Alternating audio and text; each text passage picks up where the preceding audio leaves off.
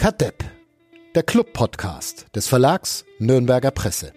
Präsentiert von Club Community Partner Sparkasse Nürnberg.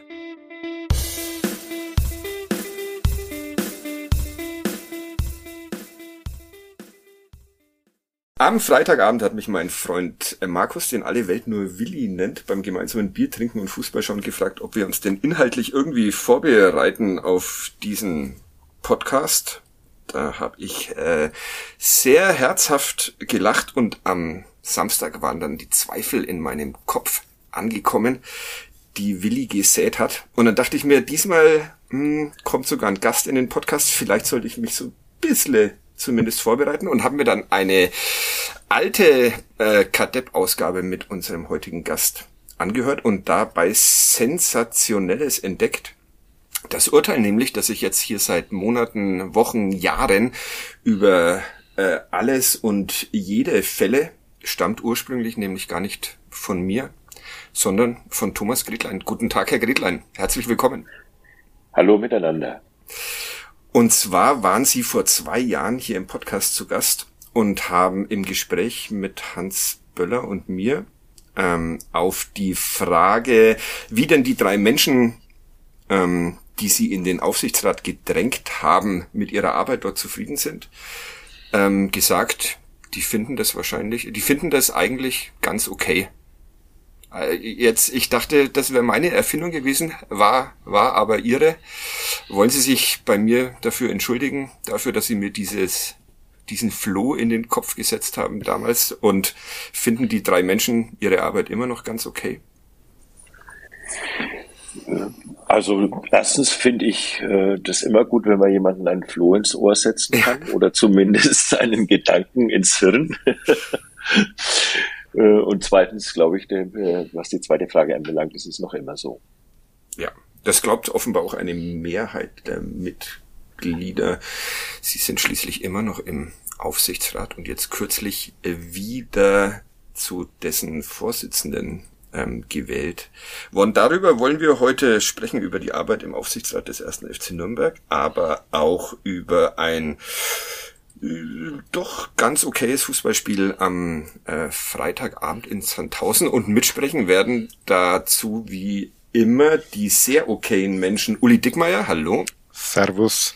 Und Florian Zenger. Servus. Servus, der Floh im Hör aller Hörenden. Das stimmt. Da, der, der penetranteste Floh sozusagen.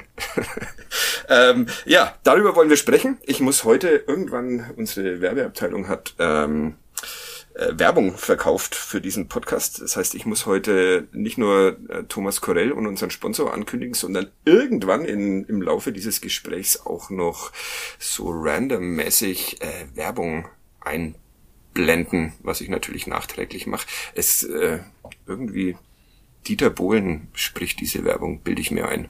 Aber das soll uns nicht beeinflussen. Ähm, wir hören uns schnell Thomas Corell an und dann geht's weiter mit äh, Cut Depp, dem Club-Podcast von nordbayern.de. Mein Name ist Falik Keblavi. Bis gleich. Cut Depp, der Club-Podcast von nordbayern.de. Präsentiert von Club Community Partner Sparkasse Nürnberg.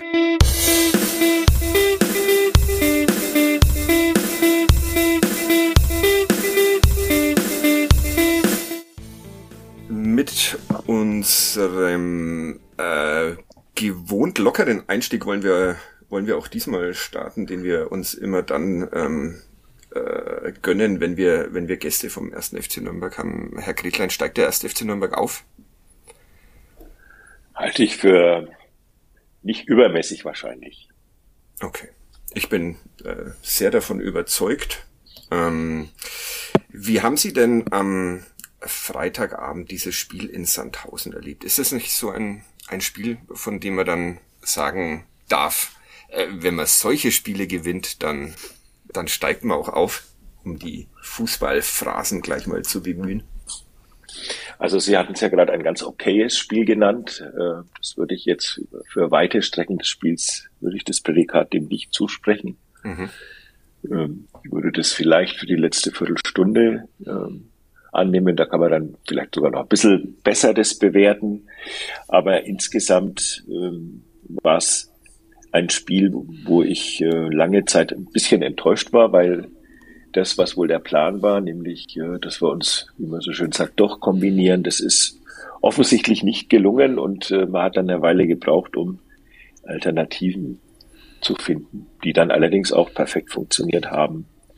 Ja, um auch auf die andere Frage einzugehen, es ist schon so, äh, dass wenn man solche Spiele gewinnt, man dann ein Wörtchen da mitreden wird können. Und darauf bauen wir ja auch, dass wir Tuchfühlung behalten und dass wir es spannend machen können.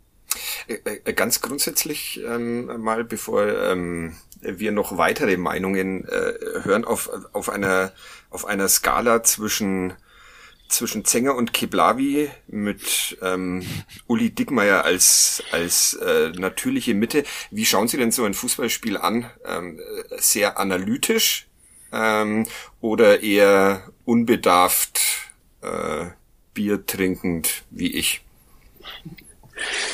Auch wenn mir das mit dem Bier ja schon seit einiger Zeit nachhängt.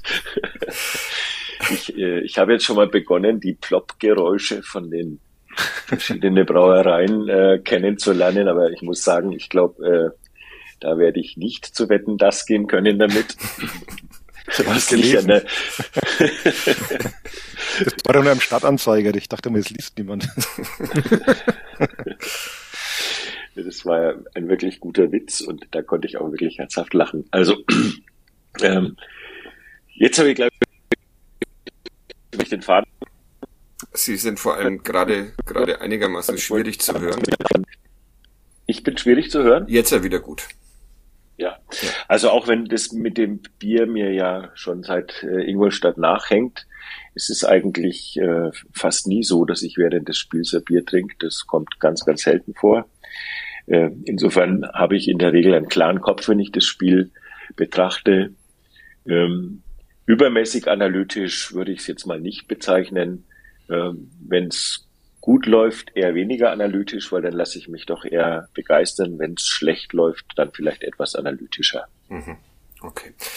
Etwas analytischer, Flo, was war denn da das Problem am Freitag in Sandhausen für sehr, sehr lange Zeit, ehe dann zwei Distanzschüsse nochmal ein bisschen Schwung gegeben haben dieser Partie?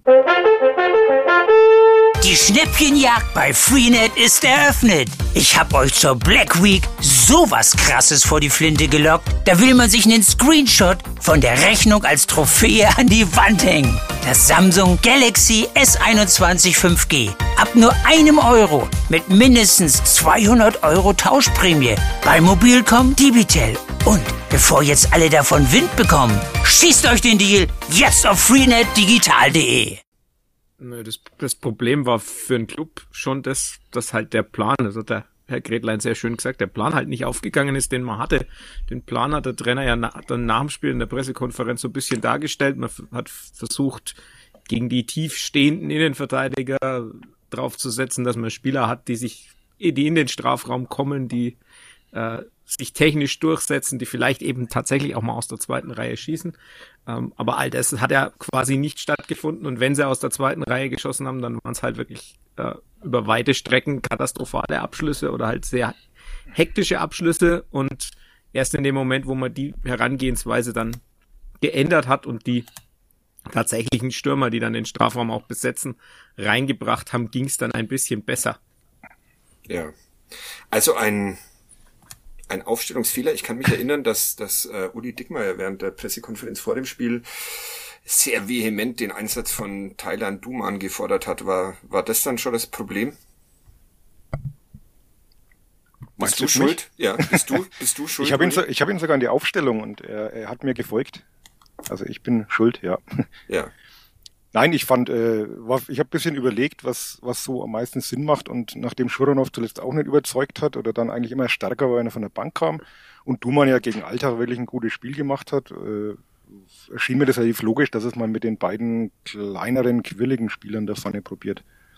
Ist dann allerdings auch nicht so aufgegangen, muss man fairerweise sagen. Aber was ich erst noch sagen wollte, ganz wichtig, äh, Herr Gretlein, wir sind ja unter uns, Sie können sich ja wie zu Hause fühlen. Es ist kein Podcast, wo man sich schämen muss für Bierkonsum. Das wollte ich noch erwähnt haben. auch auch wenn Sie jetzt... Wir, damit wird man unsere, unsere Hörerinnenschaft äh, brüskieren. Nein, ich schäme mich nicht für, für Bierkonsum. Das äh, tue ich natürlich auch, aber im Stadion tue ich es wirklich, jedenfalls während des Spiels, äh, nahezu nie. Bis auf diesen fatalen Ingolstadt-Abend. Ja, da hat mir ja auch mein Kollege im Vorbeigehen das Fläschle gereicht. Ich habe es allerdings gerne genommen, das muss ich auch sagen. Gibt's, haben Sie, haben Sie von diesem, äh, dieses, ich, ich weiß gar nicht, ob dieses äh, Bild dann auch als, als Druck vervielfältigt worden ist? Haben Sie da einen davon zu Hause oder ist es dann doch nicht bis zu Ihnen gedrungen? Nein, es ist nicht bis zu nee. mir gedrungen. Okay, da vielleicht. Vielleicht Hört, lässt sich das ja noch, noch, äh, noch nachholen. Ja. Genau, ich würde dann auch gleich einen bestellen, aber gut, das. Ähm, ja. Ich hätte gerne eins von dem dem Rutscher von Erik Schuranov. Ja, das das darüber sprechen wir äh, sprechen wir gleich noch über den Rutscher von Erik Schuranov, der morgen auch in den Nürnberger Nachrichten und der Nürnberger Zeitung ähm, zu sehen sein wird. Aber äh, mal nochmal von vorne bei diesem Spiel, Herr Gretlein, haben Sie haben Sie erwartet, dass der erste FC Nürnberg der bisher ähm, gut durch die Saison kommt, solche Schwierigkeiten haben könnte mit dem SV Sandhausen, der äh, Corona geplagt ja in dieses Spiel auch, auch gegangen ist. Ich glaube, das Corona-geplagte von Sandhausen hat man erst in der Schlussphase gesehen, weil da war ja offensichtlich, dass die ziemlich platt waren, würde ich mal formulieren, und äh, wir dann da auch durch die Auswechslungen sehr präsent waren. Ähm, dass es ein schwieriges Spiel werden wird, habe ich eigentlich erwartet, weil wir uns schon immer schwer tun, wenn wir, wie so schön heißt, das Spiel machen müssen und vor allem, wenn wir gegen eine sehr defensiv eingestellte Mannschaft spielen, dass wir uns dann beim Kontern des Gegners ein paar Mal so schlecht positioniert haben und so ausspielen haben lassen, das hätte ich nicht erwartet. Ja. Ein großartiger Christian Martenja hat da Schlimmeres, Schlimmeres verhindert. Wie, ähm, Ihr habt, glaube ich, beide Noten gemacht, Flo und Uli. Mhm, diesmal. korrekt. Wie waren die bis ungefähr zur 80. Minute und wie haben sie sich in ab da dann noch einmal verändert? Oder seid ihr bei euren vernichtenden Na, Urteilen geblieben? Es war wirklich so ein Spiel, wo ich es bedauere, dass ich Journalist bin und nicht mehr Fan. Weil ich mich dann wirklich über dieses Tor überhaupt nicht freuen konnte, weil ich nur innerlich geflucht habe, weil wir haben ja sowas wie Andruckzeiten. Und ich hatte zehn Minuten vorher auf der Seite 1 unserer Zeitungen, oder das war glaube ich nur auf der NZ, Seite 1 ein Bild mit niedergeschlagenen Clubspielern reingestellt. Ähm, nach fünf Minuten habe ich es dann ausgetauscht gegen ein, naja, unentschieden Bild. Also so, wo weder Freude noch, noch Trauer zu sehen ist. Und dann habe ich es halt nochmal ausgetauscht und den Text nochmal neu geschrieben. Also es sind die Momente, wo man gern einfach nur mal Fan wäre und sich freuen würde über so ein Tor. Ähm, und ähnlich war es dann auch mit den Noten. Also ich musste dann schon noch ein bisschen modifizieren, wobei ich ehrlicherweise sagen muss, die richtig schlechten Noten, die waren ja dann zu diesem Zeitpunkt auch alle schon draußen. Also die konnten auch nichts mehr verbessern. Ja. Die blieben dann auch so. Okay. Bei dir ähnlich, Flo? Ja, relativ, relativ ähnlich. Ich meine, bei euch ist es ja so, dass ihr den, den Cut-Off für die Noten, glaube ich, nach 60 Minuten macht.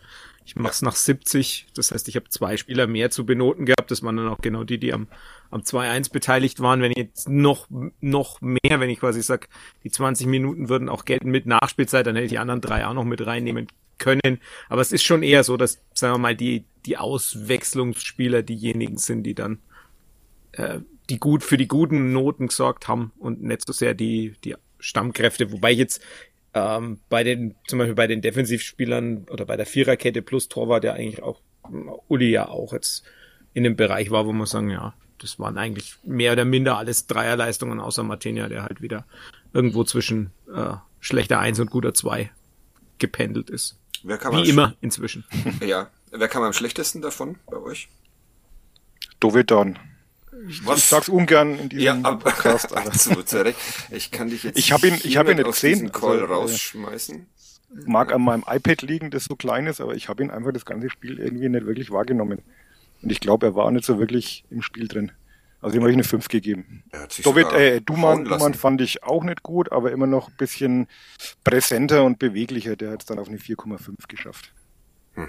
Flo, ja. willst du, kannst hey, du dieses Dovedan-Ding wieder ein nee, kann, kann, kann ich nicht. Bei mir ist vor der 5 halt eine, ein Plus. Also das ist nicht ja, so dafür, dass er eine auf die Lippe bekommen hat, kriegt er noch so, Plus. Also, so, ja. so ungefähr, ja. Nee, aber das, ja. das mit, was Uli sagt, mit, man hat ihn kaum gesehen. Ich lass mir ja nach dem Spiel immer die äh, so ein Match-Report geben, statistisch, wo dann auch so schöne Grafiken sind und bei, bei Dove dann sieht man halt wirklich auf den Grafiken nicht viel, weil da ist ja jede, jede Spielaktion mit einem Punkt besetzt und äh, das ist nicht viel in beiden Halbzeiten. Also selbst in der ersten, die er ja komplett bestritten hat, ist dann, war da nicht viel an Aktionen. Also von daher ist immer die Frage, liegt es an denen, die ihn einsetzen müssen oder an ihm, aber das war einfach war halt aber einfach nix. Ich meine, man, man hätte der einzige, wo man auch noch über einen Fünfer vielleicht hätte reden können, wäre wär Johannes Geist gewesen, aber das waren halt mhm. eher seine Ausrutscher hinten als sein sonstiges Spiel. Aber das siehst du mal, ich brauche nicht einmal eine Grafik, damit ich sehe, dass ich nichts sehe. Also. Herzlichen Glückwunsch. Herr, Herr Gretlein, können Sie irgendwie die Dovedansche Erde noch retten oder würden Sie sich, äh, lesen Sie überhaupt Noten? Machen Sie sowas? Hört man ja oft von Fußballspielern, dass sie es nicht machen. Enrico Valentini macht's, weshalb ich regelmäßig Schimpfe bekomme, aber wie ist das bei Ihnen? Und können Sie Dovedan noch irgendwie retten, bitte? Das wäre nett. Also ich würde jetzt einen Spieler nicht öffentlich kritisieren. Mhm. Ähm, wenngleich es mir jetzt im Fall von dem Spiel vom Dovedan schwerfällt, äh, jetzt da heftigst zu widersprechen. Mhm. Ähm, anders als mein Kollege Chris Ehrenberg äh, bin ich dann schon jemand, der sich die Noten ganz gern anschaut, ähm, der im, vielleicht im Kopf selbst welche vergibt und äh, das damit abgleicht, wie denn die Noten derjenigen, die ihn per Profession beurteilen, äh, aussieht. Ja. Und ist da oft eine Übereinstimmung oder zweifeln Sie an unserer Zurechnungsfähigkeit? Also wahnsinnige Differenzen sind selten.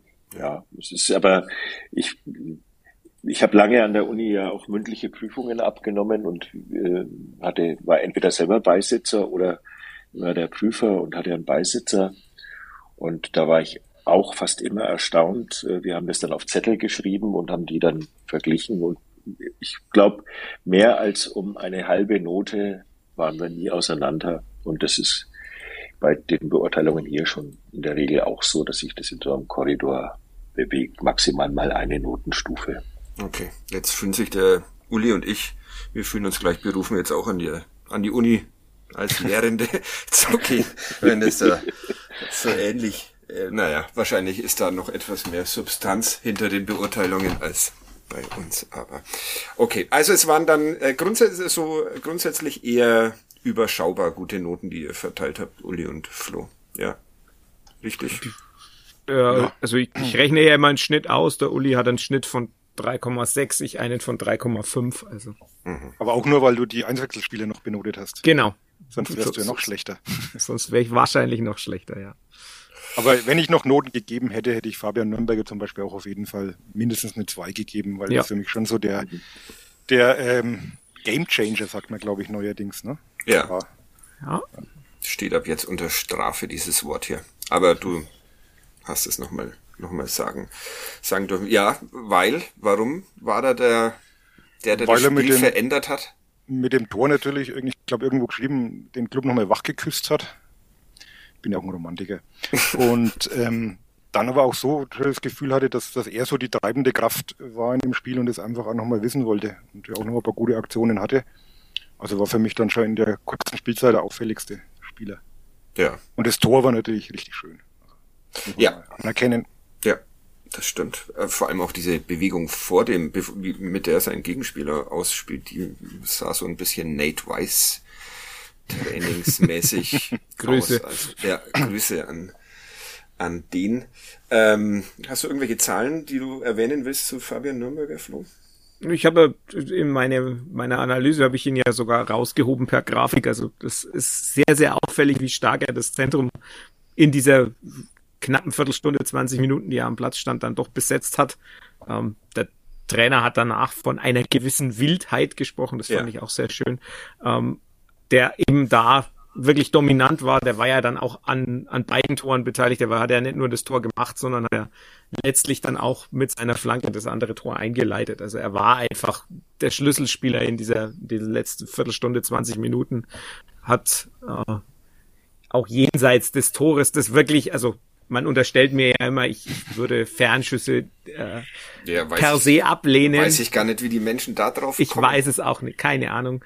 Ähm, hat freie Schussbahn, natürlich ist das ein Moment, wo er, wo er schießen darf und es ist ja auch schön anzuschauen. Von daher alles gut. Alles gut. 1-1 und dann in der Nachspielzeit 2-1.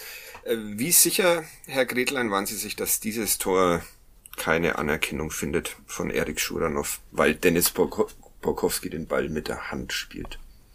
Oder haben Sie es im Stadion gar nicht mitbekommen, so richtig? Ich habe das im Stadion gar nicht so richtig mitbekommen. Ich, hab, ich war erst dann irritiert, als ich gesehen habe, dass der Schiedsrichter das überprüfen lässt. Also mhm. ich habe ich hab das nicht gesehen.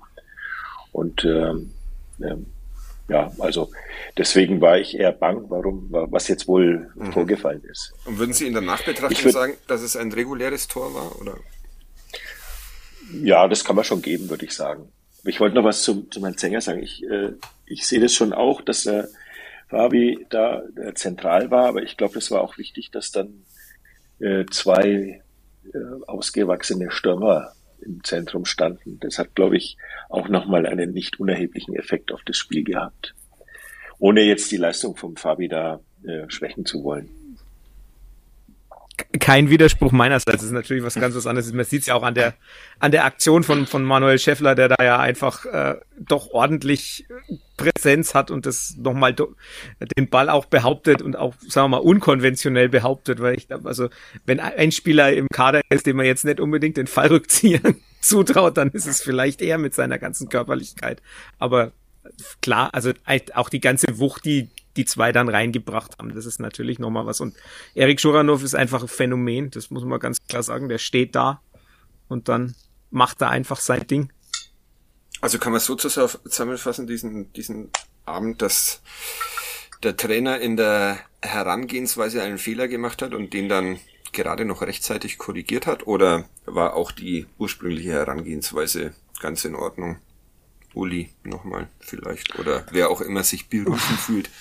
Also es war jetzt auch nicht das erste Mal, dass er, dass er relativ klug gewechselt hat oder zumindest äh, effektiv gewechselt, nennen wir es mal so. Also ich glaube, er denkt sich dann schon irgendwas dabei und sieht dann ja auch, dass das nicht so funktioniert hat, das ist vielleicht sehr, vorgestellt hat. Sehr beruhigend, dass der Trainer des ersten FC Nürnberg sich was denkt, wenn er was tut. Das freut mich. Freut mich der, das, das, Schöne an ihm ist, er kann es dann im Nachhinein auch erklären und er tut's auch. Da gab's ja dann doch aus. Ähm, einer davon saß am Freitag dann auf der anderen Seite. Trainer, die das nicht so konnten. Ja.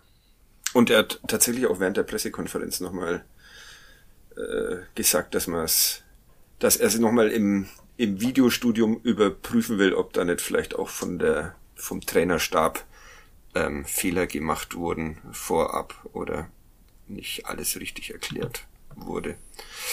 Ähm, trotzdem, auch an euch beide nochmal die Frage. Hättet ihr dieses 2 zu 1 als Video Assistant Referee zählen lassen? Ja, und wenn man es nicht tut, wäre es ein Fehler. Okay. Es ist, das ist ganz klar ist keine Absicht. Und dementsprechend muss es zählen, weil unabsichtlich muss, darf man es nur zurücknehmen, wenn Borkowski das Tor erzielt. Ja, Gibt überhaupt keine Diskussion. Eine sehr erstaunliche äh, Handspielregelung, die mir natürlich mal wieder nicht wirklich bekannt war. Ähm, macht die Sache aber auch kompliziert, ne? Wo, wo ist da der Unterschied zwischen, zwischen Absicht und, und keine Absicht? Äh, finde ich, finde ich schwierig, oder ist das eine gute, gute Regel? Gab es dann am nächsten Tag bei Schalke, Schalke. gegen Bremen auch nochmal eine ähnliche Situation?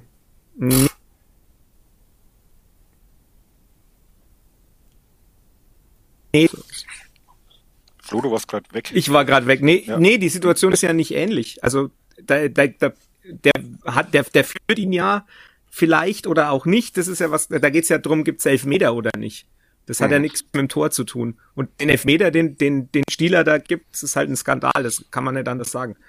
Ja. Also den nach Videostudium zu geben, das, das geht nicht. Also das, da würde ich mich als, als Schalker sowas von verschaukelt fühlen und als Bremer würde ich mich schämen dafür. Also gut, als würde ich mich äh, aus anderen Gründen was anderes.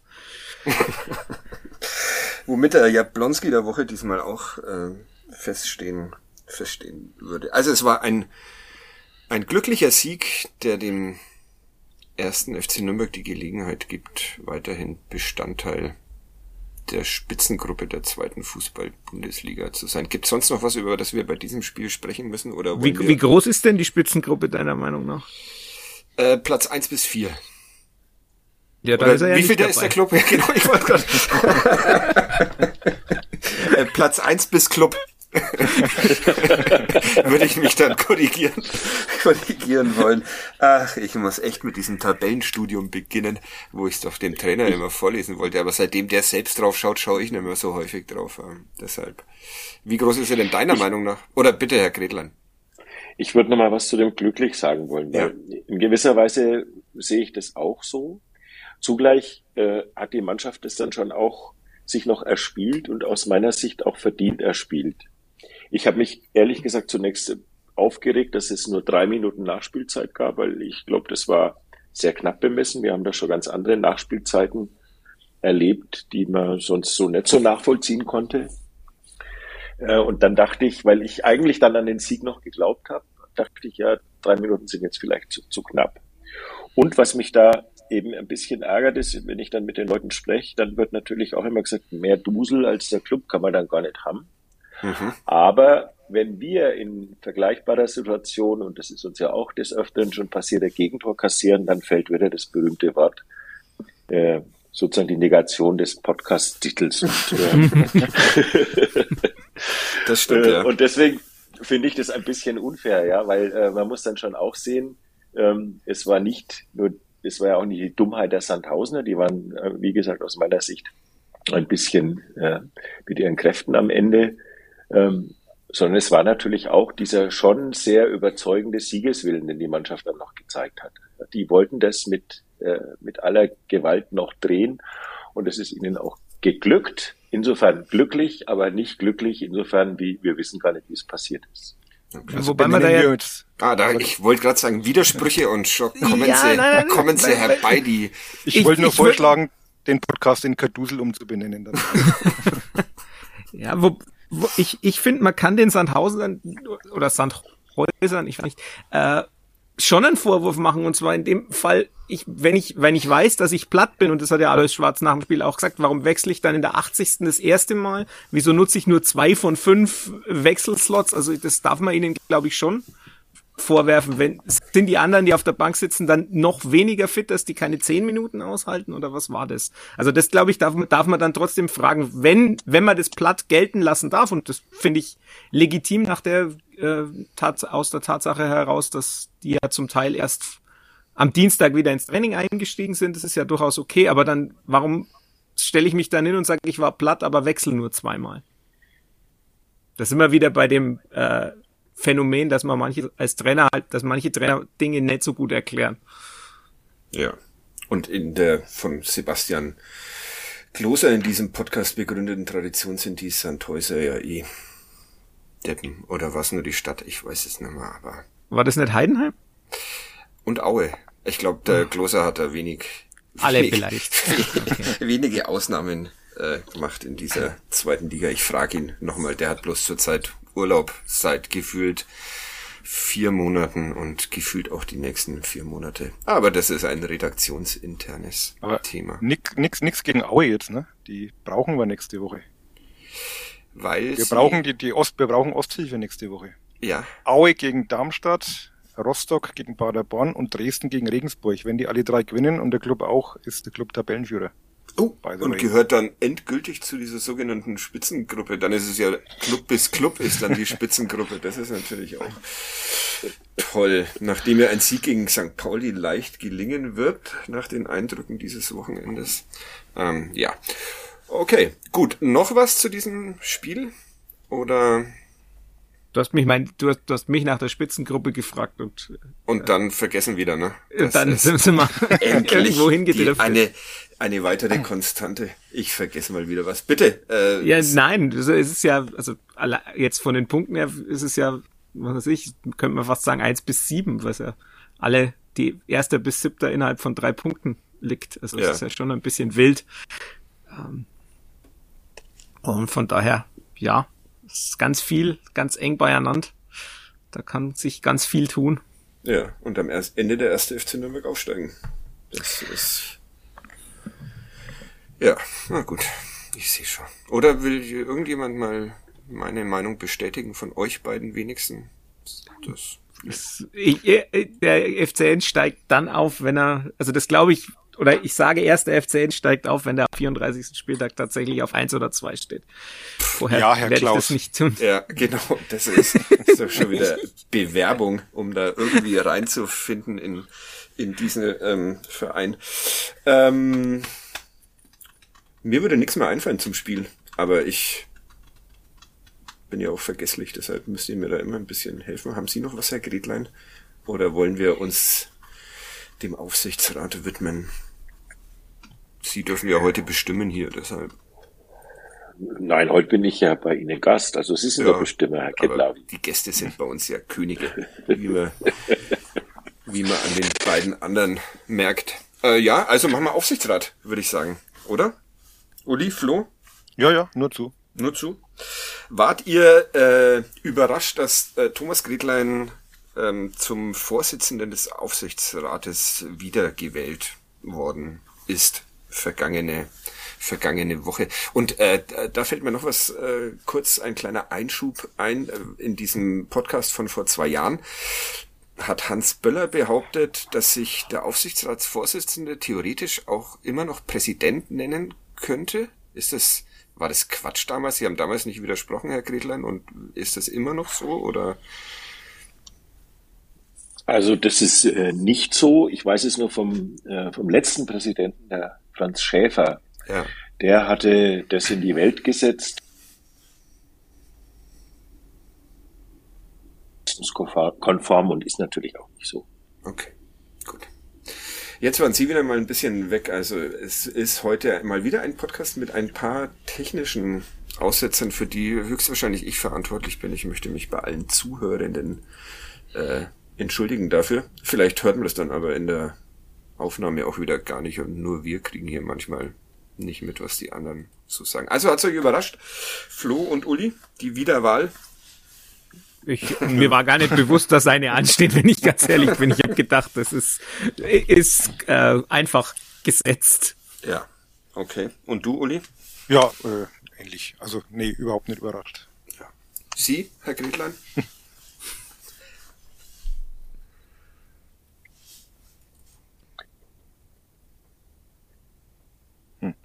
Hallo? Sind Sie noch da, Herr Gretlein? Neue Zusammensetzung geben könnte. Und äh, nachdem wir im vergangenen zurückliegenden Jahr ja jetzt auch sozusagen die gleiche Besetzung hatten und ich den Eindruck hatte, dass die Kollegen, wie Sie so schön gesagt haben, das ganz okay finden, Ja. fand ich es jetzt auch nicht überraschend. Und ist es Ihnen noch ein Vergnügen, dieses Amt auszukleiden? Wir haben uns am äh, Mitte der vergangenen Woche nach Ihrer Wiederwahl, ich glaube am Dienstag war es, äh, unterhalten. Es könnte sein, dass dieses Gespräch, Gespräch sich jetzt in leichten äh, Teilen wiederholt, aber ist es Ihnen noch ein Vergnügen, dieses Amt auszufüllen? Da hatten Sie nach Freude gefragt. Ich würde zwischen Freude und Vergnügen ein bisschen unterscheiden. Okay. Dann gehen wir zurück zur Freude. Ist, macht es Ihnen, äh, ist es Ihnen eine pure Freude, dieses Amt? So war, glaube ich, die Frage damals. Genau, und es, äh, also pur würde ich es natürlich nicht sagen, aber es natürlich macht das Amt auch Freude. Es ist, man kann mitgestalten, man ist nah dran an Entscheidungen, man kommt mit vielen interessanten Leuten zusammen. Ähm, also es ist schon ein Amt, das auch Freude macht, sonst würde man es ja nicht machen. Dass es auch ganz andere Seiten hat, das ist auch klar und das gehört auch dazu und das muss man aushalten. Wenn man das nicht aushält, dann äh, kann man auch diesen freudigen Teil nicht mitnehmen. Ja. 2014 war es das erste Mal, dass Sie in diesen Aufsichtsrat gewählt wurden. Habe ich das richtig in Erinnerung? Ja. ne? Ja, Ja.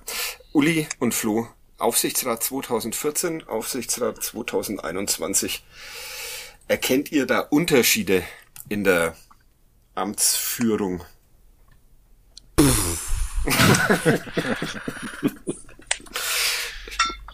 da müsste ich jetzt so erstmal lange überlegen. Ja, ich müsste jetzt erstmal überlegen, wer da damals, aber das 2014 war die, diese große Wahl, wo die, mehr als die Hälfte ausge, oder neu gewählt worden ist, ne? Ja. Genau, da kamen, äh, da kamen fünf neu ins Amt. Das war äh, der Stefan Müller, der Johannes Bisping, der Professor Gömmel, der Matthias Zeck und ich. Und im Amt waren, also geblieben waren, äh, der Ralf Peisel, der Uli Mali, der Peter Schmidt und, jetzt, und der, nee, jetzt fehlt einer. Und da, wir waren dann da noch acht, habe ich jetzt, ne? Ich bild mal ein. Waren es acht? Ah, Nee, das waren schon neun, Okay, ja. gut. Okay. oder? Man kam, Günter Koch war noch nicht dabei. Günter Koch, ja. Doch, Günther Koch. Doch, Günther Ah, Koch, ne? Gott, oh Gott. Günther Der am- ja. Der am Am Tag Erscheinungstag dieses Podcasts Ja. Geburtstag hat, ne? Also herzlichen Genau, Herzlichen und, und noch Glückwunsch, dazu ja. einen Runden. Einen Ja. Runden. Das müssen wir ihm besonders, äh, kann man gleich für eine Dekade wünschen. Ja, das stimmt. 80 wird er. Mhm. Wir haben ihm auch in der Zeitung heute gratulieren äh, dürfen. Ja, ähm, ich äh, habe ähm, im äh, Interview letzte Woche behauptet, dass es damals im Aufsichtsrat vor allem äh, sehr chaotisch zuging, was äh, uns von den Zeitungen und Journalisten immer sehr gut gefallen hat, weil man praktisch jederzeit was zu schreiben hatte und dass es jetzt schon fast langweilig ruhig ist und eine Geschlossenheit in diesem Gremium herrscht, ähm, wie man jetzt auch auf der Jahreshauptversammlung hat erleben können, wo äh, alle äh, zu wählenden Mitglieder mehr oder weniger für die anderen äh, zu wählenden Aufsichtsratmitglieder geworben haben. Also es, es Uli ist schon ein bisschen ein langweiliges Gremium geworden. Ich, ich wollte gerade sagen, also ich, ich mache das ja schon ein bisschen länger und ich waren doch schon sehr lustige Zeiten, als man dann stundenlang in der Aro-Zentrale am Schleifweg stand, die versammelte äh, Journalistenmeute, und gewartet hat darauf, äh, wird jetzt der Trainer entlassen oder nicht oder was passiert. Also das war noch irgendwie alles ein bisschen äh, wilder damals. Ja, Inzwischen geht es doch schon sehr gesittet ab. ja. Ja. Ist das Ihr Verdienst, Herr Gretlein? Das würde ich so nicht sagen. Ich habe bestimmt einen Anteil daran, weil ich sozusagen immer dafür gefochten habe, dass wir uns da professionalisieren. Aber das hängt natürlich auch immer mit der spezifischen Besetzung des Gremiums zusammen. Also wenn Sie ein, zwei oder drei haben, die ihre eigene Nummer vollziehen, dann wird's schwer. Also man hat ja keine, keine Machtbefugnis in dem Sinn über die anderen Mitglieder.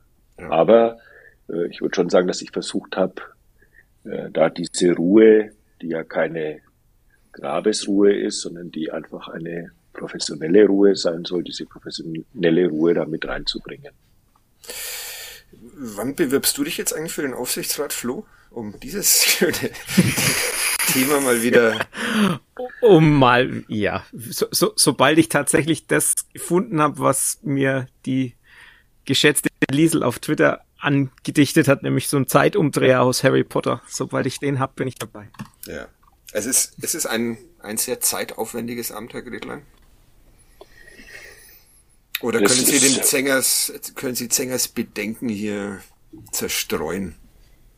Also ich glaube jetzt äh, sozusagen ein, ein Aufsichtsratsmitglied, das jetzt äh, nicht in einer äh, Führungsfunktionen ist, also Vorsitzender oder Stellvertreter, da ist es überschaubar, aber es ist auch nicht zu vernachlässigen. Aber da, äh, da sind halt die Sitzungen, die Vorbereitung für die Sitzung, äh, zwischendurch mal was lesen und auch mal so ein Fan kriegen oder so. Aber äh, das würde ich jetzt mal als nicht äh, übermäßig beanspruchend ansehen. Naja, schau, Flo. War, war das jetzt eine Anfrage, Herr, Herr Dr. Gerät? Woll- Wollten wir nicht mehr Frauen, und hab drauf. wollten wir nicht mehr Frauen im Aufsichtsrat haben, nicht mehr Lehrer. Ja, ja, wie Sie ja, wie Sie ja auch schon lustig vermerkt haben, ja, ich spreche weiter Frauen an. Ja. das sei Ihnen, sei Ihnen gegönnt. Ähm, Ich habe ich hab in den nächsten zwei Wochen zwei Terminen mit zwei Frauen, wo es genau darum geht. ob sie sich ein, ob sie sich in Konkurrenz zu Flo Zenger für den Aufsichtsrat bewerben. Genau. Okay. Warum ist das so kompliziert, Frauen zu finden für den Ich Aufsichtsrat? glaube, das hängt ein bisschen damit zusammen, dass es da keine Rollenvorbilder gibt, ja, dass Fußball natürlich in der Öffentlichkeit immer noch eine sehr stark männlich dominierte Veranstaltung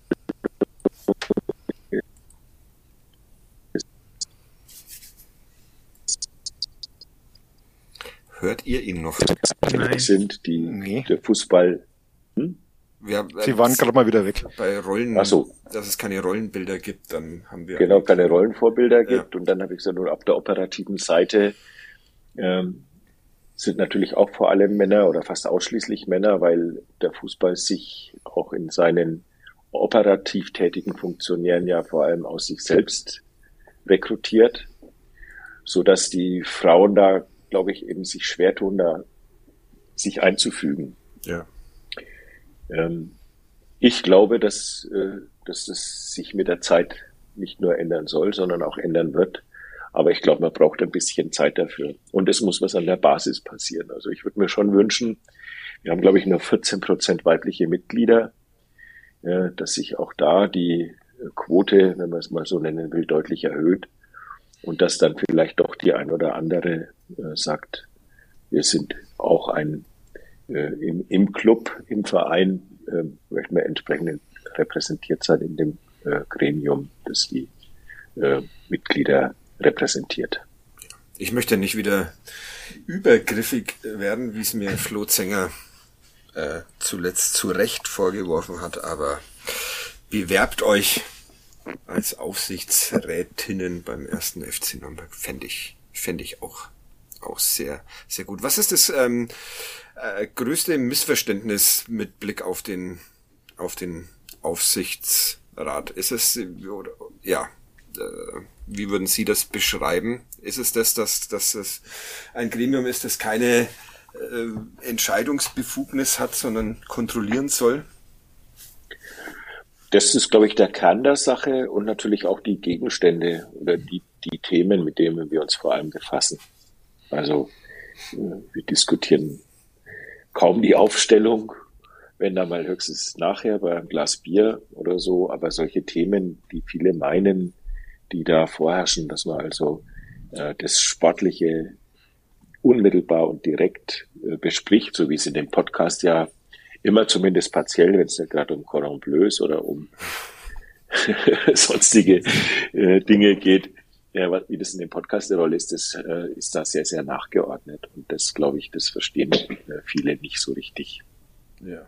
Was äh, auch daran liegen könnte, dass der Aufsichtsrat in der Vergangenheit manchmal den Eindruck gemacht hat, als könnte er über Aufstellungen und sonstiges entscheiden. Also vielleicht. Ich, ich glaube, dass das bei anderen Vereinen auch ganz oft der Fall ist. Ich habe mich gestern mit einem ehemaligen Trainer von uns getroffen. Und Aha. äh, Dieter Hecking. Nein, den sehe ich sehr häufig. Nein, ich sage jetzt keinen Namen. Ich habe mich mit einem ehemaligen Trainer von uns getroffen ähm, und äh, der hat mir von zwei anderen Vereinen berichtet. Äh, da äh, wird diese Trennung sozusagen, diese, wenn man so will, wie die die Verfasstheit des Vereins sie nahelegt, das wird die sehr viel weniger eingehalten als bei uns. Da gibt es dann schon so, dass ähm, einer der Großsponsoren im Aufsichtsrat sitzt und dann sagt, äh, der Spieler X muss aber spielen, weil mit dem habe ich einen Werbevertrag. Das wäre bei uns undenkbar. Nicht allein, weil wir einen sehr professionellen Hauptsponsor haben, sondern ähm, weil sowas würde, würde ja, das Gremium und würde ich auch nicht zulassen, dass man so vorgeht. Dazu müssten erst wir uns in dieses Gremium wählen lassen. Dann könnten wir versuchen, daran etwas zu ändern. Ah, ich das würde euch nicht gelingen, sage ich jetzt mal. Das würde euch nicht gelingen. Okay, Herausforderung angenommen. Kadepp wird, es, Kadepp wird nächstes Mal als Liste antreten, Leute. Uli, du wolltest noch was Ernsthaftes sagen, ich, oder? Nee, ernst, ernsthaft nicht. Aber ich überlege gerade, welcher ehemalige Clubtrainer offenbar beim Verein jetzt ist, wo es einen Großsponsor gibt. Das ist, macht mich schon wieder neugierig. Ja, das ist Nein, Großsponsor heißt einfach der, der so, das ist ja relativ zu sehen. Das ist äh, Sponsor, der, der halt sehr viel Einfluss hat, weil er einen großen Anteil des Sponsorings äh, trägt. Das, das ist mit Großsponsor gemeint. Also ihr kommt ein, jetzt da nicht drauf und ich Ein vorgezogener Gerch. Ja, genau. Wenn Sie noch ein paar Sachen sagen können. Genau. Wo der Trainer vorher gearbeitet hat, bevor er beim Club war, dann können wir es ein bisschen. Aber gut, äh, wir wollen ja über den über den äh, Aufsichtsrat sprechen. Bei der ähm, Mitgliederversammlung äh, kam auch mal wieder zur Sprache, äh, ob es denn nicht eine Möglichkeit gäbe, beziehungsweise, beziehungsweise eine wäre, dass die Mitglieder des Aufsichtsrates bezahlt werden kann mich nicht mehr 100% an Ihre äh, Antwort erinnern, Herr Gretlein, aber Sie waren dem auch nicht ganz abgeneigt, oder? Ja, wobei ich das in gewisser Weise zweischneidig sehe.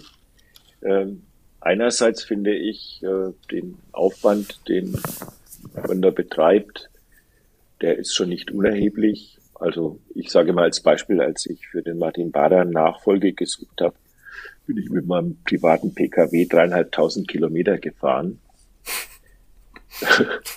und ähm, dass man dann äh, sozusagen immer die Fahrtkosten da äh, irgendwie zu, zurückerstattet bekommt und dann spricht man da mit, mit all den Leuten, die muss man natürlich auch alle zum Essen einladen, das sind ja potenzielle Kandidaten. Da kommt dann schon das Sümmchen zusammen, wo man sagt, na ja, ich mache das jetzt äh, im Dienste des Vereins. Ähm, warum soll ich das jetzt alles aus meiner Tasche bezahlen? Andererseits sage ich mir wieder, äh, ich bin lieber unabhängig und lass mich jetzt nicht dafür, dass ich dann noch, was weiß ich, eine Aufwandsentschädigung von 500 oder 1000 Euro krieg, doppelt beschimpfen. Also ja, sozusagen die Beschimpfungen erträgt man leichter, wenn man sagt, also man macht es ja wirklich für gar nichts, also was jetzt das Finanzielle anbelangt. Äh, deswegen sehe ich es immer ein bisschen äh, zweischneidig. Ja, ich denke, ähm, das würde der Professionalität einerseits gerecht werden, ja, das gibt's sonst ja überall. Ich bin auch bei Firmenaufsichtsräten, da gibt's natürlich eine Vergütung. Ähm, andererseits ist es halt in einem EV auch so, dass man sagt, äh, das ist in der Tat in einem emphatischen Sinn ehrenamtlich, plus ehrenamtlich sind auch die Stadträte und auch die kriegen eine Aufwandsentschädigung. Ja. Eure Meinungen, Uli Flo? Aufsichtsräte bezahlen beim ersten FC Nürnberg? Ja, also zumindest die Spesen oder so. Also das finde ich ehrlich gesagt ziemlich absurd, dass man dann auf, auf eigene Kosten quasi äh, Manager oder, oder Vorstandsakquise betreiben muss. Also das äh, ist, glaube ich, irgendwie, ja, also wenn, wenn es jemand sieht und dann sagt er, ja, warum macht er das? Also Herr, Herr Dr. Gretlein, ja, die Frage ist berechtigt, warum machen Sie das, wenn Sie, also für den Verein, ne? Und dann auch noch beschimpfen lassen, ist, ist spannend. Also ich finde, ich finde zumindest den Bereich, das, also Spesen, die über, was weiß ich, eine Wurstplatte hinausgehen, muss man sich, glaube ich, schon überlegen. Ja, Uli, ähnlich wahrscheinlich. Ähm, kann, kann das sogar auf einen anderen Fall übertragen. Wir haben ja den Verband, äh, oder, ja, Verband Deutsche Sportjournalisten. Da führen wir gerade dieselbe Diskussion, ähm, weil da auch bislang die, der Vorstand rein ehrenamtlich tätig war und es inzwischen aber so viel Arbeitszeit trotzdem auffrisst, dass man da auch äh, drüber diskutiert, eine gewisse Aufwandsentschädigung zu bezahlen. Mhm. Und ich denke mal, äh, was, was, was da gilt, äh, kann dann auch für einen Aufsichtsrat um 1. FC Nürnberg gelten. Also ich gönne jedem alles. Wegen mir dürfen Sie gern was bekommen. mich, Vielleicht mich, dann auch irgendwo ein bisschen Schmerzensgeld letztlich. Mich interessiert ja jetzt vor allem, haben denn die anderen Mitglieder des Aufsichtsrates dann wenigstens zusammengelegt, um die Benzinkosten einigermaßen abzu, aufzufangen? Oder haben die unter den Tisch geguckt, als sie das erwähnt haben in einer der Sitzungen und sich gedacht, ah, Schuhe binden ich würde mich jetzt missverstanden fühlen, wenn ich sage, das hätte ich jetzt unbedingt haben wollen. ich wollte, das ist das, was man als äh, sich als Frage stellt, ja, ja. wo man sagt, äh, das ist ja nicht so, dass ich sage, jetzt äh, soll jeder sein Geldbeutel zücken oder so. Nein, es ist ja auch nicht so, dass, äh, dass ich sage, äh, das, das bräuchte ich jetzt. Aber es ist schon was, wo man sich eben fragt, ja, da sitzt mir eben jemand gegenüber, äh, der potenziell bei einem äh, ein fünfstelliges Monatsgehalt beziehen wird und äh, dann macht man, und dann lädt man den toll zum Essen ein, weil man natürlich der Repräsentant des Vereins ist und kann es nicht einmal wieder reinreichen. Das ist schon, ja. äh, das hat einen absurden Zug, ohne dass ich jetzt sage, äh, ich weine dann den, äh, den 100 Euro nach oder 120 oder so. Das ist ja auch Quatsch. Ja. Der Herr Bonnemann kann ja nächsten Sonntag revanchieren und mal drei im Weckler ausgeben. Ja. Oder ein Cordon Bleu. Oder ein Cordon Bleu. Das ist man da wahrscheinlich dann eher nicht Cordon Bleu, sondern da trifft man sich dann in gehobeneren Lokalitäten. Aber gut, ähm, dieses Thema wollen wir jetzt nicht zu lange ähm, ausbreiten. Es gibt nämlich noch ein, zwei andere Dinge, die ich gerne ansprechen wollen würde. Ähm, auch die letzte Woche schon im Interview zur Sprache gekommen. Äh, eines ist die zumindest leicht missglückte Abstimmung am Ende der JV, JHV über diese Ausgliederung der, der GmbH. Macht sie das im, im jetzt dann doch mit einigem zeitlichen Abstand noch ein bisschen wütend, dass das nicht funktioniert hat damals? Na, wütend ist das falsche Wort. Wütend macht mich's nicht. Äh, es war ja denkbar knapp. Ne? Man kann ja erstmal auch sagen, 73 das sicher ist es, wenn man jetzt das nochmal das Wort dann verwenden will, oder umso mehr bedauerlich ist, dass uns es dann eben nicht geglückt ist, die letzten zwei Prozent äh, noch für uns zu gewinnen. Und das würde ich eben uns zuschreiben. Da glaube ich, das haben wir einfach nicht gut gemacht. Wir haben nicht gut argumentiert, warum wir A, diesen Antrag überhaupt stellen und B, was viel wichtiger ist, warum wir ihn so gestellt haben, wie wir ihn gestellt haben. Weil viele haben ja dann gesagt, na, hättet ihr gleich nur die Vermarktungs GmbH ähm, auf, äh, eingebracht, dann wäre das sicherlich durchgegangen. Zugleich stehen ja noch ein paar andere Dinge an und es macht ja wenig Sinn, sozusagen eine Einzelaktion in eine Satzung mit aufzunehmen, sondern wenn, dann muss man das grundsätzlich regeln. Und ein Punkt waren ja auch die 25 Prozent, die in der Begründung lagen, aber eben nicht in, der, in dem Text, weil es im Fall der Vermarktungs GmbH in der Tat zu sehen, dass wir allenfalls 25 Prozent äh, hätten veräußern würden wollen, wenn überhaupt.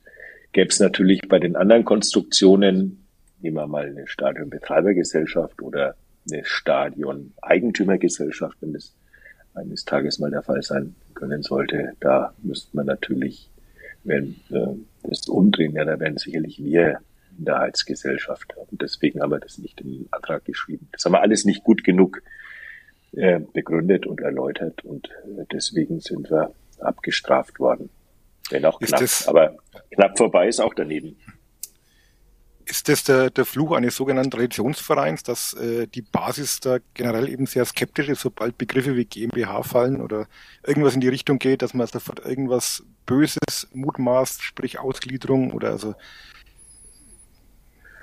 ja, das mit der Ausgliederung, dass das gemutmaßt wurde, das habe ich nicht verstanden, weil wir das ja andererseits, um genau diese Diskussion wegzukriegen, nochmal explizit in die Satzung äh, aufgenommen haben, dass wir da die Dreiviertelmehrheit äh, benötigen. Das ist übrigens eine höhere Hürde als eine äh, Änderung des Grundgesetzes. Ne? Da genügen zwei Drittel des Parlaments. Wir haben hier drei Viertel.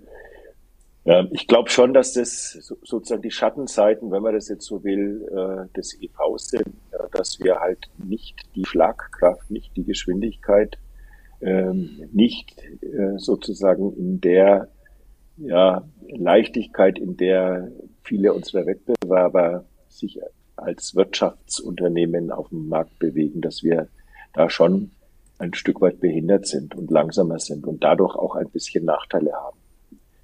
Damit will ich nicht den EV verdammen, sondern das muss man einfach sehen. Ja, man muss sehen, dass wir nicht äh, gleichermaßen agieren können wie andere Vereine, die vielleicht ausgegliedert haben und für die so, so eine Frage wäre sozusagen wahrscheinlich eine eineinhalbstündige Diskussion in dem Aufsichtsgremium und damit wäre das dann äh, durch, ja, weil ja eigentlich wirklich alles dafür spricht, äh, sowas zu machen.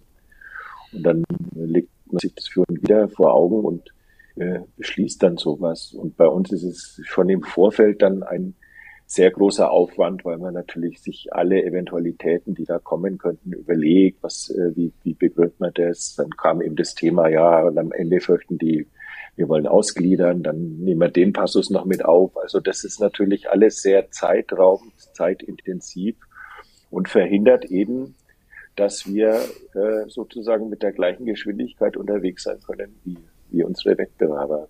Da sind wir eher ein Tanker, eben mit den Traditionen und mit den, äh, mit den doch dann auch ordentlichen Mitgliederzahlen, äh, die dann gegen Schnellboote äh, ankämpfen müssen. Und da drehen wir uns nicht schnell genug. Das ist sicherlich so.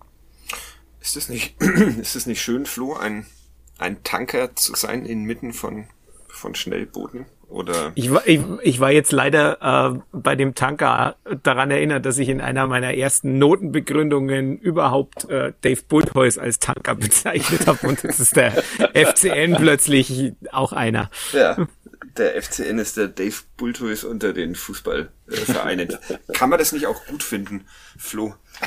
Ähm. Das, also, natürlich kann man das gut finden. Ähm, man muss halt dann durchaus damit leben, dass vielleicht der Tanker eben etwas länger beim Wenden braucht. Aber natürlich, man, man kann das ganze Fußballgeschäft durchaus kritisch sehen. Ich glaube, der Herr Dr. Gretlein war unter der Woche, wenn ich das wenn ich richtig informiert bin, auch im Z-Bau, wo es um die Zukunft des Profifußballs geht. Also ich glaube, man kann das auch mal durchaus generell hinterfragen, ob die Entwicklung, die der Profifußball da nimmt, die richtige ist. Selbstverständlich. Ich habe jetzt auch äh, gesagt, ich will damit nicht gegen den EV äh, sprechen, sondern ich will nur sagen, was das für Konsequenzen hat. Und natürlich, äh, ich war im Z-Bau, ich fand es eine sehr interessante, lebhafte Diskussion, die äh, verschiedenste Facetten da beleuchtet hat, fand es richtig gut, muss ich, muss ich sagen. Ähm, nur das sind sozusagen zwei verschiedene Fragestellungen. Ne? Das eine ist, ähm, wir befinden uns ja in einem Wettbewerb mit vielen anderen. Und äh, da gibt's, da hat jeder bestimmte Vor- und bestimmte Nachteile. Wir müssen halt darauf achten, dass die Nachteile, die uns aus bestimmten Konstruktionen zuwachsen, nicht überhand nehmen und wir deswegen in Schwierigkeiten gelangen. Das hat auch seine Vorteile, ja, das will ich eben gar nicht äh, bestreiten. Die Wettbewerbssituation ist aus meiner Sicht äh, das, äh, das Entscheidende. Und äh, diese, diese Veranstaltung im Z-Bau diese Woche, die hat ja jedenfalls von der einen Vertreterin, die ja sehr klug auch gesprochen hat, genau das immer wieder thematisiert. Natürlich, dass die Wettbewerbsbedingungen nicht mehr fair und gerecht sind, wenn man sich anschaut, wie Fernsehgelder verteilt werden etc., äh, wie die Lücken, die, die Klüfte zwischen den Ligen sind, also zwischen der ersten und zweiten und noch viel mehr natürlich zwischen der zweiten und dritten. Deswegen wäre das ja auch eine absolute Katastrophe gewesen, wenn uns ja, das in Ingolstadt nicht wirklich in, mit sehr, sehr viel Glück in allerletzter Sekunde gelungen wäre, weil der, der, der Absturz in die dritte Liga, der hat äh, so, sozusagen von der ganzen finanziellen Ausstattung her solche dramatischen Auswirkungen, dass das dann existenzgefährdend ist in, in, für einen Verein wie den Club, der dann doch, sagen wir mal, relativ äh, großes Gelände, äh, große Mannschaft, jetzt in dem Sinn meine ich auch Personal in Verwaltung etc. Also für uns wäre das eine Katastrophe gewesen. Und äh, da muss man schon auch immer äh, dran arbeiten, dass man sagt, man kann auch an diesen Wettbewerbsbedingungen etwas machen und muss schauen, dass, dass die nicht das immer mehr verschärfen. Und man sieht ja jetzt, wie es den Förtern gerade geht, nahezu chancenlos, Grüße. weil sie hm? Grüße an die ja, äh, nein, das sage ich jetzt ohne, nein, nein, äh, ne, ich meine, ich will jetzt mich nicht über die, ganz im Gegenteil, sondern ich sage, das ist tapfer, was die da gerade machen. Ähm, aber man sieht eben, wie schwer das ist, äh, wenn dann nicht äh, andere Geldquellen dann im Hintergrund stehen, wie es vielleicht bei Union Berlin der Fall ist oder so. Ähm, also das Geld spielt natürlich eine Rolle und äh, wir, wir befinden uns in einem Wettbewerb, mit anderen Vereinen, die eben verschiedenste weitere Geldquellen haben. Und wenn selbst so eine Kleinigkeit wie eben diese GmbH-Gründung dann äh, zu Schwierigkeiten führt, dann benachteiligt uns das natürlich schon im Wettbewerb. Jetzt nicht diese, äh, ja, das kriegen wir schon jetzt auch hin und nächstes Jahr werden wir es wahrscheinlich wieder versuchen. Aber äh, das ist, ist ja auch ein Punkt, ist nicht ähm, noch ein bisschen mehr das Problem, dass in diesen, auf dieser Tanker-Kommandobrücke äh, ganz einfach zu oft falsche Entscheidungen getroffen worden sind. Also der, der, dieser beinahe Absturz in die dritte Liga, der lag ja zu großen Teilen auch äh, darin begründet, dass einfach eine Mannschaft zusammengestellt wurde, die aus den unterschiedlichsten Gründen nicht wirklich konkurrenzfähig war für diese, für diese Zweitligaspielzeit. Also da hätte wahrscheinlich, hätten wahrscheinlich auch, hätte auch eine andere Organisationsform wenig geholfen, wenn, wenn die Fehler gemacht worden wären. Also ich, ich weiß jetzt gar nicht, ob die Mannschaft sozusagen jetzt so katastrophal zusammengestellt war. Ja, da kann man drüber streiten.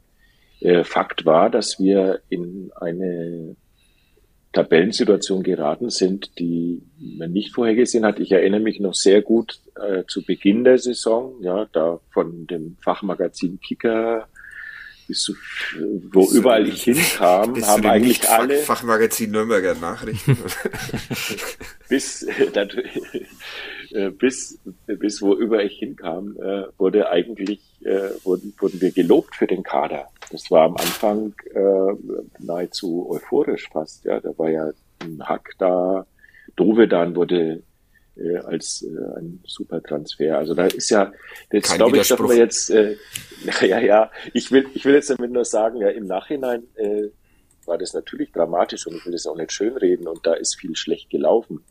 Aber ich glaube nicht, dass man jetzt sagen kann, der Kader hat schon das erahnen lassen, dass wir uns da befinden würden. Das, glaube ich, wäre äh, wär A, eine falsche monokausale Erklärung, sondern da hat sicherlich viele, viele andere Gründe noch gegeben.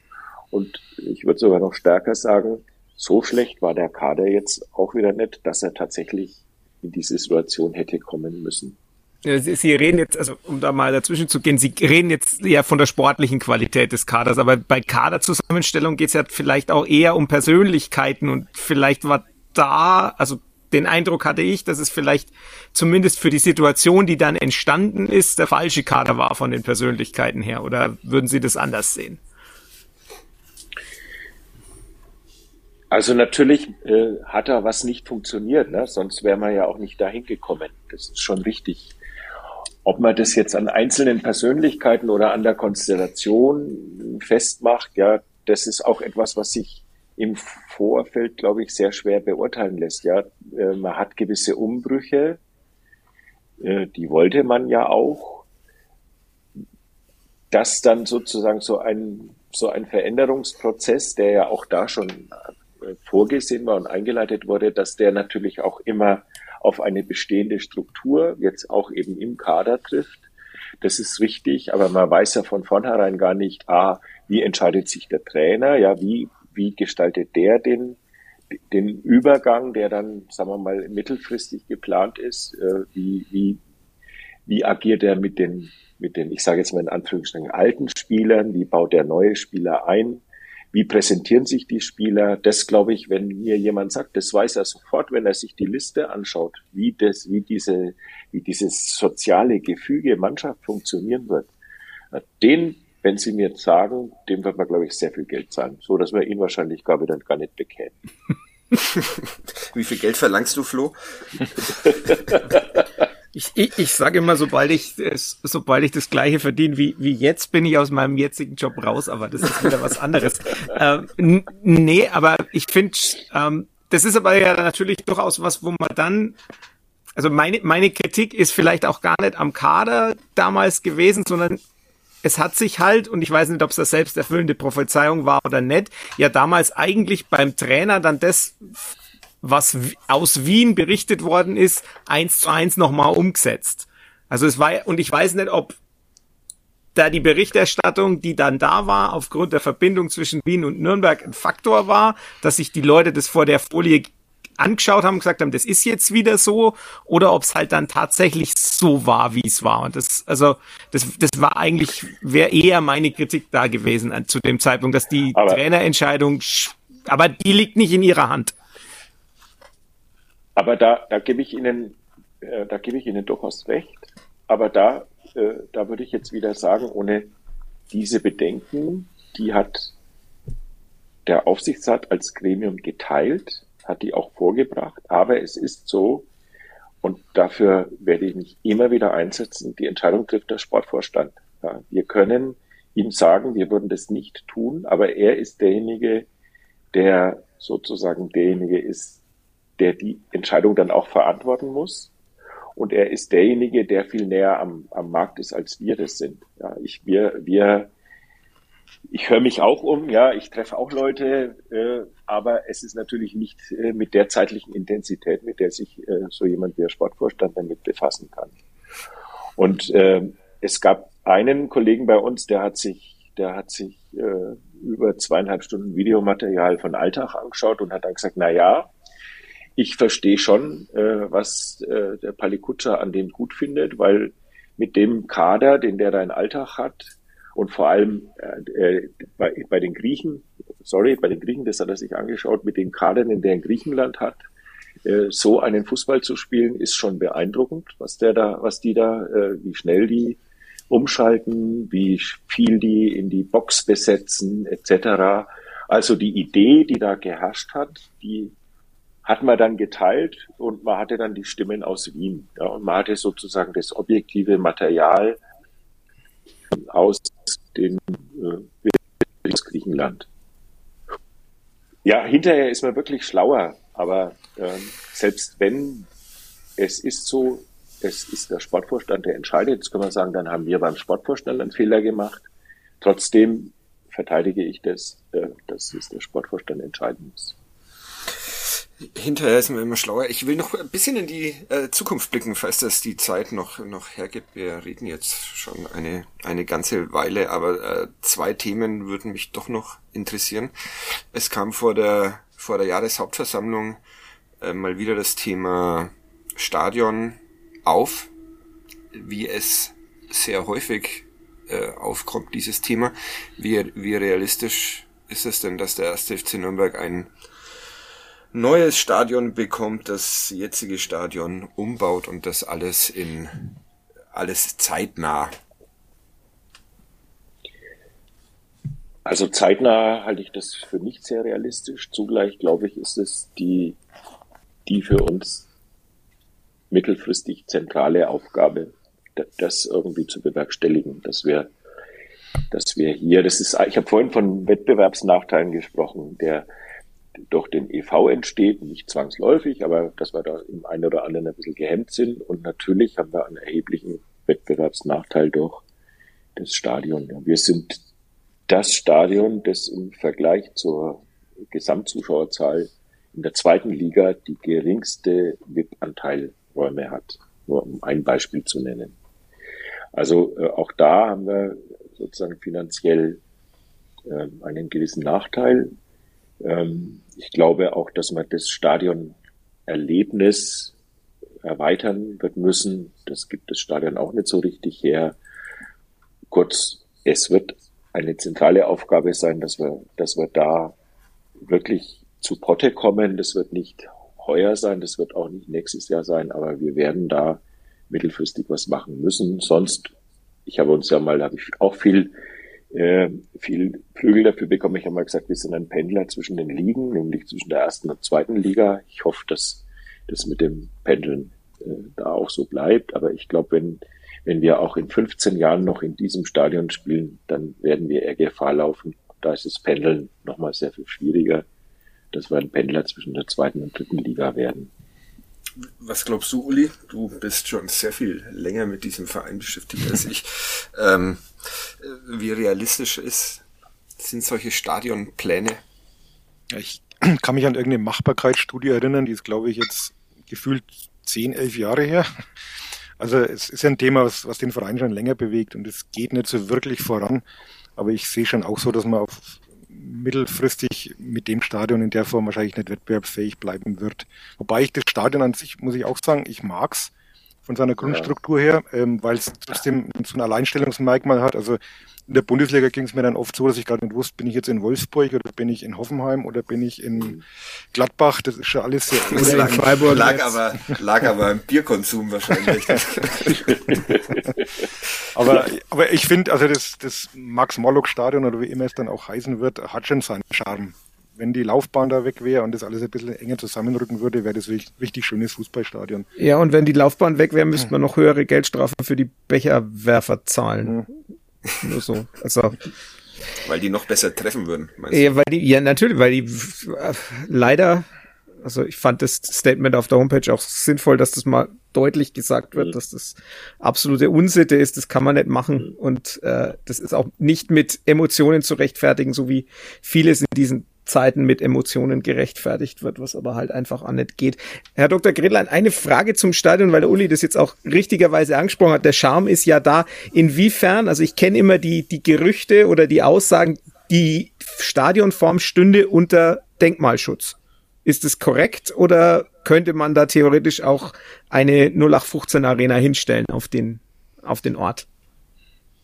Also eine 0815 Arena würden wir natürlich gar nicht wollen. Ist also mein Kenntnisstand. Wir haben es jetzt erst nochmal äh, unlängst uns versucht genau äh, anzuschauen. Mein, also was jedenfalls äh, unter Denkmalschutz steht, sind Teile der Haupttribüne. Das ist nicht sehr viel, aber es sind Teile der Haupttribüne und äh, das, wir haben den Beleg nicht gefunden, aber das taucht immer wieder auf, das, Sek äh, das Achteck, ja, dass das eine achteckige äh, Konstruktion sein muss. Das äh, ist, was da immer wieder genannt wird. Ich meine, warum das nicht so gut vorankommt, na, äh, das hat sicherlich verschiedene Faktoren. Das eine ist, wir sind ja nicht so finanzkräftig, dass wir das äh, alleine stemmen könnten. Dann äh, ist die Stadt der Eigentümer des Stadions. Ähm, da muss man vielleicht sagen, das macht es in gewisser Weise auch nicht einfacher, weil, weil da natürlich das dann in Partei, parteipolitische äh, Konstellationen kommt. Nehmen wir mal allein die, die, die, die Laufbahn drumherum. Ja, da gibt es dann immer noch Vertreter, die sagen, aber die muss unbedingt erhalten bleiben. Wegen des wegen der Leichtathletik oder wegen des Breitensports. Und wenn man dann sagt, na ja, so oft wird er nicht genutzt, dann ist man da in, merkwürdigen Diskussionen, die ich einerseits verstehe, aber die natürlich dann halt auch wieder Energien und Zeit äh, und Kraft kosten und man dann da keine klare Aussage bekommt. Und dann ist natürlich auch die Stadt selber jetzt äh, nicht finanziell auf Rosen gebettet, insbesondere auch, äh, wie wir auch, leidet die natürlich unter den Corona-Maßnahmen. Zugleich hat die Stadt schon jetzt erhebliche Mittel in ihrer mittelfristigen Finanzplanung bereitgestellt, die allein dem Erhalt des Stadions dienen. Wo man sagen kann, äh, wenn da, äh, wenn ich es richtig im Kopf habe, sind es über 30 Millionen, die da in zehn Jahren äh, wohl veranschlagt wurden. Wenn man 30 Millionen Euro dazu verwendet, nur den Status quo zu erhalten, dann wüsste ich, was man mit dem Geld besser vielleicht machen könnte. Zugleich sagt sich das von außen wieder leicht, weil äh, das ist eben eine mittelfristige Planung und dann verteilen sich die 30 Millionen halt auf zehn Jahre und äh, wenn man wenn man einen Umbau angehen würde, würde das sicherlich schneller äh, flüssig werden müssen. Also das sind eben viele komplexe äh, Konstellationen. Dann ähm, muss man sich auch überlegen, will man nur das Stadion umbauen oder will man, will man um das Stadion rum auch noch was etablieren? Da kommen wir dann in die Diskussion mit äh, der Historie, also mit den Auflagen, die aufgrund des, des naheliegenden äh, Reichsparteitagsgeländes etc. Ähm, eine Rolle spielen.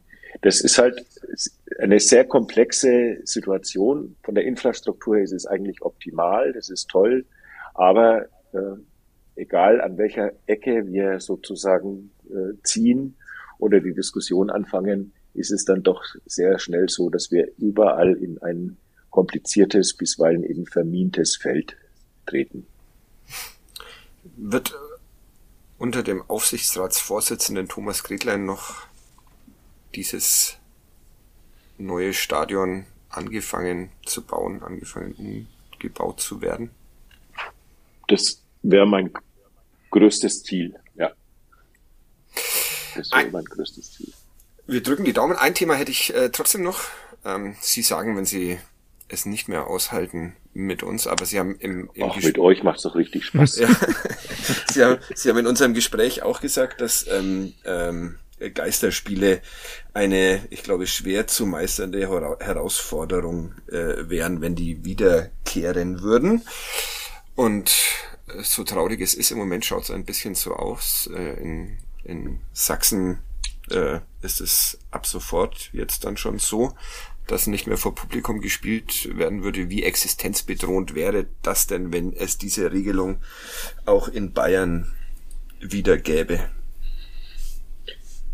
Das hinge natürlich davon ab, äh, wie viele Spiele davon betroffen sind, äh, wie schnell wir dann wieder, wie viele Zuschauer ins, äh, ins Stadion bekämen. Das sind alles die Fragestellungen. Und man muss sehen, in Vor-Corona-Zeiten hat zwischen einem Viertel und einem Drittel, je nachdem, das ändert sich natürlich mit den Fernsehgeldern und mit der Ligenzugehörigkeit etc., aber zwischen einem Viertel und einem Drittel unseres Etats war war aus dem Spielbetrieb heraus. Und äh, wenn der eben dann signifikant beeinträchtigt ist, die Einnahmen daraus, das zieht ja einen Rattenschwanz nach sich, weil äh, auch bestimmte Sponsoringleistungen dann nicht erbracht werden können. Wir also auch äh, bei den Sponsoreneinnahmen Rückgänge haben, etc. pp. Das ist schon etwas, was, wenn das jetzt äh, dauerhaft so wäre, selbst die zwölfeinhalb jetzt für den Rest der ganzen Saison würde uns schon Schmerzen bereiten, wenn es aber dann völlig, völlig wieder gegen Null ginge, dann hätten wir ziemlich blaue Augen am Ende der Saison. Aber nicht strahlende blaue Augen, sondern verbeulte blaue Augen. Okay, Uli Flo, dazu noch, noch irgendwas oder? ein anderes Thema, das ich mal wieder übersehen habe, ob es deutlich vor uns liegt oder haben wir mit dieser äh, doch eher traurigen Nachricht mal wieder den perfekten Ausstieg aus dieser Podcast-Folge geschafft. Ach, so traurig war das alles jetzt doch gar nicht. Aber äh, ja. das zum Schluss ist natürlich wirklich äh, etwas, was uns schon Sorgen bereitet. Aber das sind wir auch nicht die Einzigen, ne? sondern äh, und nicht nur die einzigen im Fußball, sondern ich denke jetzt an die, die jetzt gerade ihre Christkindlesmarktbuden, die sie aufgebaut haben, wieder abbauen müssen. Da wird es auch etliche geben, die nicht wissen, wie sie dann über den Winter kommen. Ich meine, wir kommen über den Winter, wir müssen äh, da eher schauen, wie, wie geht's dann eben perspektivisch weiter. Insofern äh, sind wir da ja nicht alleine, sondern wir sind da in ein, in ein wirtschaftliches Problemfeld eingebunden, das äh, viele andere auch betrifft. Ja. Flo, Uli, wollen wir noch was oder machen wir einen Gerch? Wir haben bestimmt einiges vergessen zu besprechen, aber wir können uns hier schlecht auch drei Stunden unter, unterhalten. Das, dafür sind andere Formate zuständig. Dafür sind andere Formate zuständig und dafür ist vor allem mein Aufmerksamkeitsdefizit-Syndrom zu groß ist, dass ich noch sehr viel länger äh, so tun könnte, als, als, als würde ich folgen. Ähm, also ich wäre für ein, für ein Gerch, ähm, aber wir können auch noch einen anderen, einen anderen Aspekt. Ist bei Ihnen, ist aus Ihrer Sicht etwas zu kurz gekommen, Herr Gledlein? Nein, alles wunderbar glaub, Bei den Gags, da muss ich immer sagen, da, da bin ich echt, äh, da bin ich ein bisschen Keblabi-esk, ja. Vielen Dank. Ich kann mich, ich kann mich tatsächlich auch schon an den vom letzten Mal gar nicht mehr erinnern, den ich nicht erraten habe. Und dann habe ich die an, Lösung irgendwo gelesen. An Ersen Martin. Ersen Martin, ja, also bitte. Äh, habe ich mir gestern ähm, mal überlegt, bevor wir da jetzt ständig irgendwelche äh, Gags ähm, hervorzaubern, die halt mal zufällig am Vereinsgelände vorbeigelaufen sind.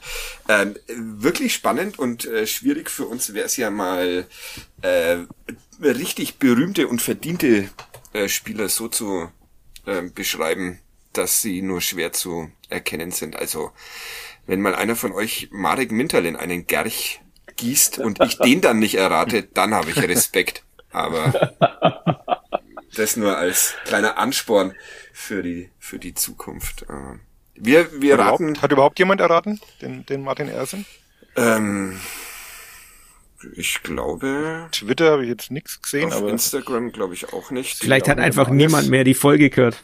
Das kann, doch, äh, die haben wieder relativ viele gehört, da hat uns wieder die Länderspielpause äh, in die Hände gespielt, weil da in zwei Wochen kommen so viele Menschen mal aus Versehen auf diesen Button, dass das jetzt wieder eine war, die, die vorne mit reinkommt in den Top Ten, glaube ich. Ich glaube, sie war besser als die mit Luana Valentini, die schon ziemlich Was? gut war. Ja. Das ist, die ist jetzt erstmal zurückgefallen. Grüße an dieser Stelle Grüße. Ähm, ja, neuer Gerch. Äh, Florian Gerch. Zenger hat ihn Ja, ich glaube, er ist, er ist auch relativ einfach. Wenn Sie wollen, Herr Gretlein, können Sie mir in dem Moment, in dem Sie ihn erraten, jetzt dann eine WhatsApp schreiben. Wenn nicht, dann werde ich das ähm, akzeptieren, dass es da wirklich einen gibt, der in dieser Hinsicht Keblaviesk ist. Gut. Ähm, 269 Erstligaspiele in der Heimat sind eine beeindruckende Bilanz für Gerch. Hinzu kommen vier Spiele in der Champions League, darunter ein 1 zu 0 Heimsieg gegen Chelsea und 90 Minuten auf der Bank in einem UEFA Cup Finale. Die einzigen drei Einsatzminuten im UEFA Cup gab es in Nürnberg. Es waren die vielleicht bittersten drei Minuten des FCN in diesem Wettbewerb. Zu diesem Zeitpunkt war der Trainer, den ihm im Winter aus einer Nürnberger Partnerstadt in die Norris geholt hatte, schon gar nicht mehr da. Er ist ein Rechtsfuß und hat auch schon im defensiven Mittelfeld gespielt. Meistens spielt er vor der Abwehr. Alle seine Trainer, mit denen ich gesprochen habe, schwärmen von seinem Charakter und seiner Anpassungsfähigkeit, hatte dieser Coach bei der Verpflichtung des damals 29-Jährigen erklärt. Ihn aber lediglich acht Minuten eingesetzt. Der Nachfolger brauchte etwas, doch nach überzeugenden 90 Minuten gegen Bayern München war der Cousin eines EM-Endspielteilnehmers von 2016 gesetzt. Den Abstieg verhinderte Gerch dennoch nicht. Nach zwei Spieltagen in der zweiten Liga wechselte er, der im Winter noch 1,5 Millionen Euro gekostet hatte, ablösefrei zurück in die Heimat, wo er noch zwei Spielzeiten lang erstklassig kickte, ehe es dann erst in die zweite und dann in die dritte Liga ging. Nach seinem Karriereende wurde er zunächst TV-Experte für den vereinseigenen Sender des Vereins, für den er in der Champions League gespielt hatte, ehe er dann Trainer der zweiten Mannschaft eben jenes Vereins wurde. Gerch ist bis heute dort angestellt. Heute ist er Co-Trainer der Profimannschaft, sein Chef, Südamerikas Trainer des Jahres 2015. Himmel, Herrgott, das ist einer, den man wissen muss eigentlich. Ja. Aber ich Das waren jetzt zu viele Informationen, ich kann das immer gar nicht verarbeiten. Eben, das, das ist nämlich der Trick, dass einfach so viel erzählt wird, dass ich dann das Nachdenken vergesse, weil ich nur noch zuhöre. Und Ich überlege dann Nürnberger Partnerstädte und dann sind Genau, wir wieder irgendwie exakt. drei Ecken weiter. Bist du, bist du bei Chicago Fire und denkst dir, hä, was? Ah, okay. schwierig. Okay, ich komme mal wieder nicht drauf. Von Thomas Gretlein ist im Moment auch noch keine WhatsApp eingetroffen. Uli Dickmeyer allerdings auch noch nicht. Das Ja, beruhigt ja. mich ein bisschen. Naja, wir denken nach bis nächste Woche und machen jetzt mal nach dieser Rekordausgabe Schluss. Vielen Dank, Thomas Gretlein. Das war sehr Gerne. nett, dass Sie sich die Zeit genommen haben. Vielen Dank, Flo und Uli, dass ihr euch die Zeit genommen habt. Ich hab, und mir kann jetzt dann der Uli Dickmeier noch äh, eine WhatsApp schicken. Achtung. Oh. Oh, oh. Rohrkrepierer. das müsste dann Feldensteiner Dunkel. Ja, das müsste dann was Oberbayerisches gewesen sein, wenn das Ja, so traurig aufgeht. Ich Aber traue mich gar nicht sagen, dass ich eine Bionade gerade vor mir stehen habe. Na, trüb, trüb orange. Hatte ich auch. Ich, ha Aber ich ich- hatte mit Zitrone. Ja. Ah, okay. Wir sind ja noch in der Arbeitszeit offiziell. ich Ja, gehe jetzt genau. dann auch schnell in den Keller und hol mir ähm, ein Bier. Vielen Dank fürs, fürs Zuhören. Ähm, auch wenn es vielleicht den einen oder anderen Aussetzer gegeben hat, das weiß man immer nicht. Wir hören uns nächste Woche wieder nach dem Sieg gegen den FC St. Pauli Unter Tabellenführung, ich weiß. und der Tabellenführung dieser Spitzenmannschaft des ersten FC Nürnberg. Vielen Dank, bis bald, eine schöne Woche und lasst euch impfen. Danke, ciao. Ciao. Tschüss. Servus. Danke. Ciao, Tschüss. ciao.